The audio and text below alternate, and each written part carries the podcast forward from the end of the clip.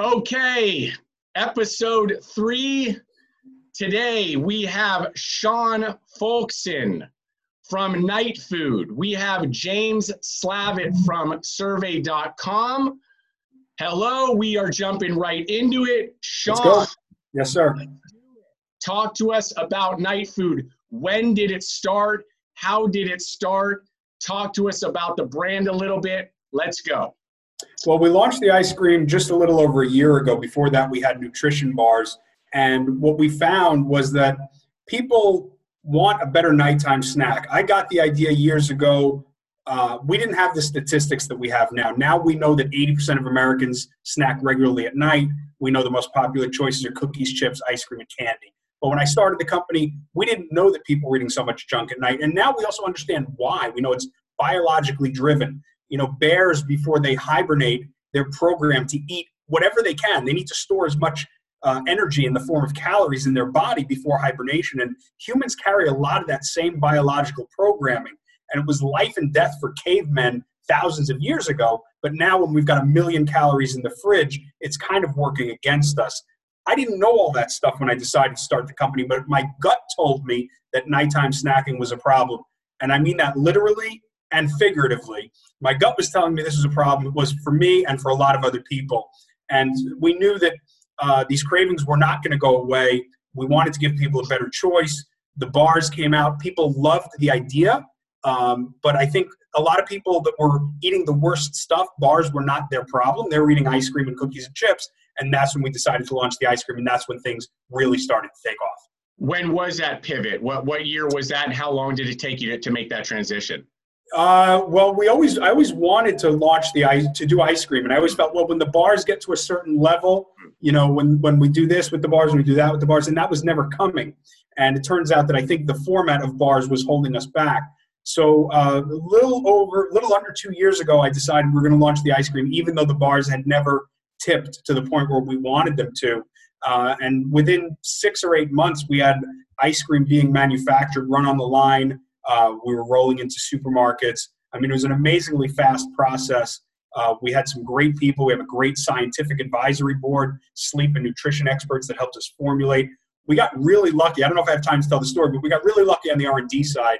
And, you know, it's just been an amazing thing. We're now in divisions of Albertsons and Kroger, and we're expecting to roll in. You know, before this whole thing happened, we had a lot of meetings that we're trying to set up, and now it's just going to be pushed back a few months. Yeah, that could be a whole other episode, right? Talking about what's happening now and how does it affect our brains. Right. Yep. Let's talk about the freezer aisle, though, right? Yeah. It's its own animal, right?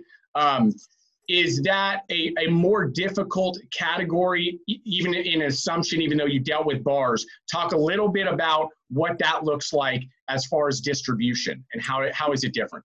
Well, we never really got to the point with bars where we were rolling into supermarkets like we are now. So I don't know that I'd be qualified, you know, to judge it. I do know that, you know, the freezer section is really expensive to do business in.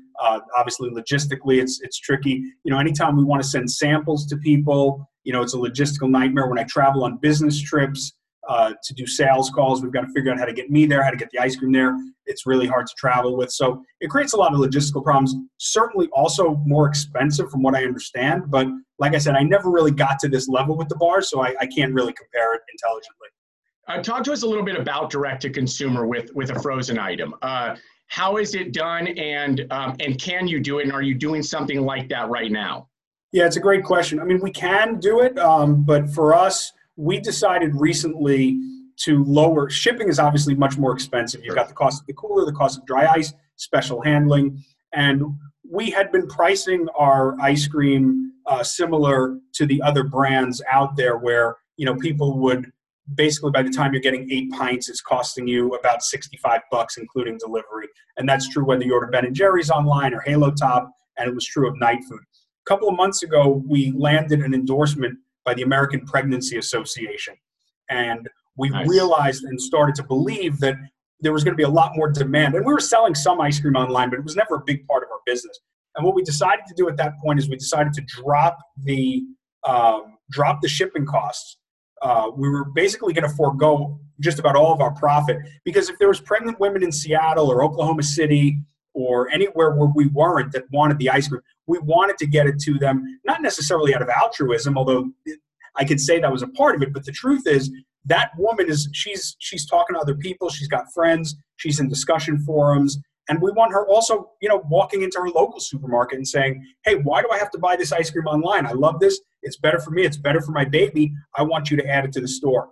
So for us, e-commerce, there's no profit in there at all. But we have it there because we want people to be able to try it, because we want them to be able and excited to talk about it and spread the word that way.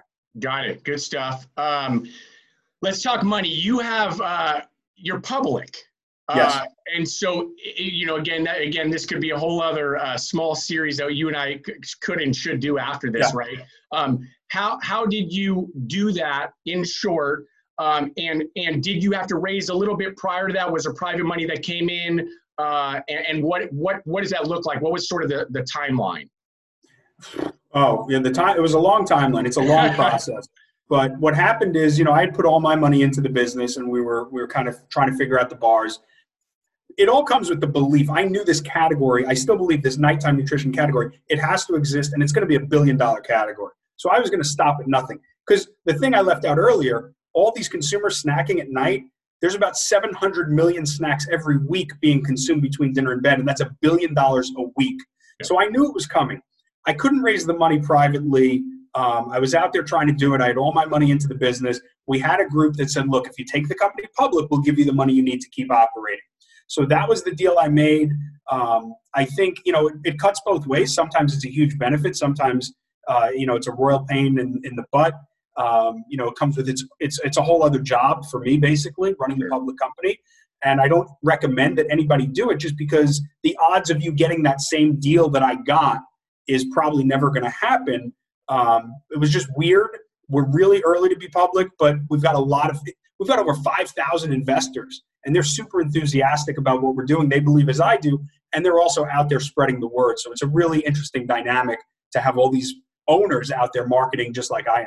Yeah, I can see that there's two ends of that spectrum, right? And it's a difficult one either way, but, you know, again, we could dive into that, at some other point. Yeah. Let's talk about, What do you look like right now? And what does Night Food look like in 12 months? Let's also just, I'm going to give the optimism here, because that's who we are. That's who I am. Everything sort of softens and sort of let's go here and let's say 21-ish days. And then there's another small softening for another 30 to 60 days, and things start getting back to normal by midsummer. What do you look like then in 12 months?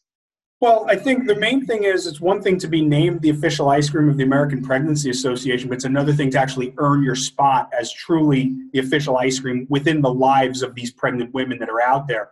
And I don't think people realize, I didn't realize, there's 3 million pregnant women out there at any given time in the United States. And that's as many pregnant women, if not more, as there are vegan women. That's as many pregnant women, if not more, as there are women on keto. So it's a huge market.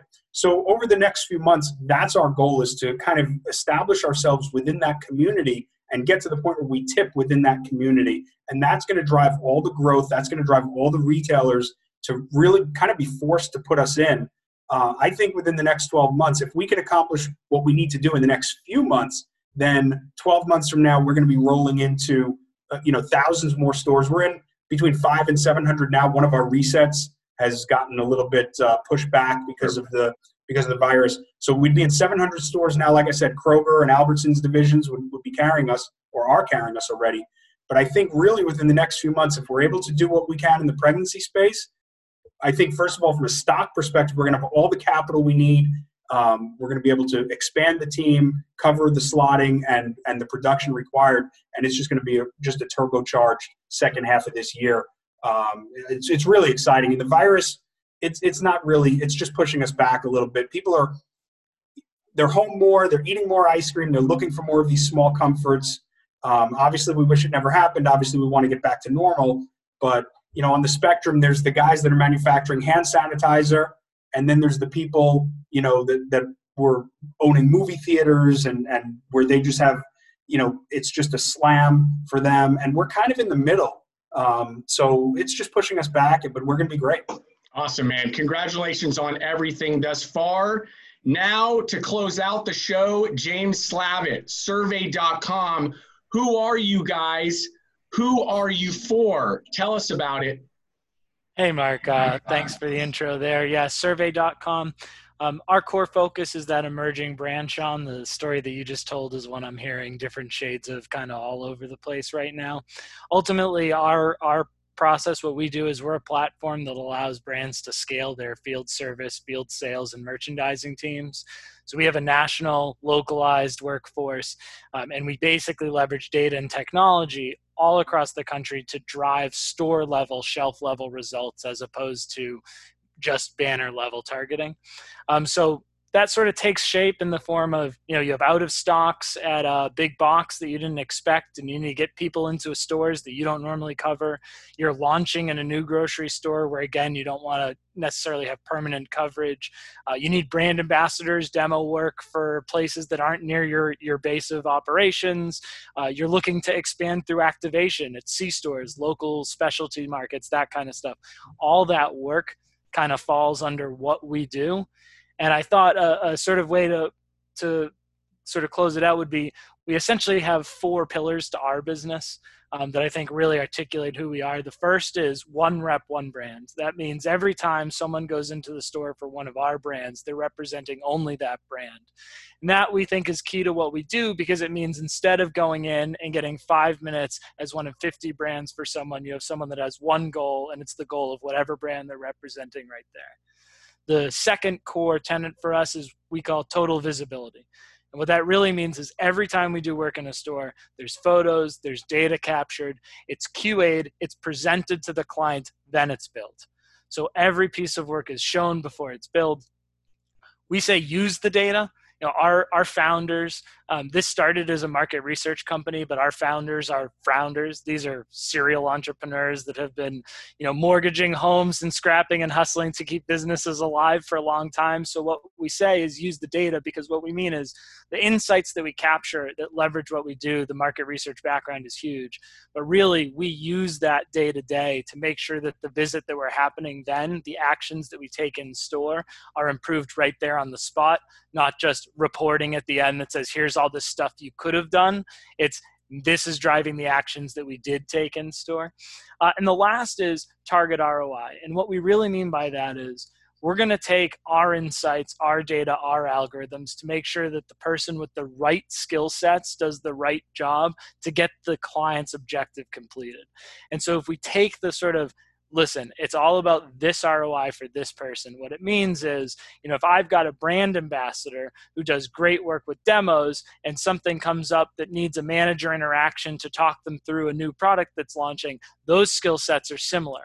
But that person probably wouldn't do an overnight reset job, one of the ones that, you know, didn't happen in the last few months, which will happen day after. You know, that'd be a different person with a different set of skills. So that's really the four principles that help us to scale brands quickly. Cool. Nice work. Awesome. Nicely done. James, Sean, information right below. Appreciate having you on. I will talk to you soon, of course. Hope all is well. Take care. Thank you so much, Mark. Thanks, James. Thanks, Mark. Thanks, Sean.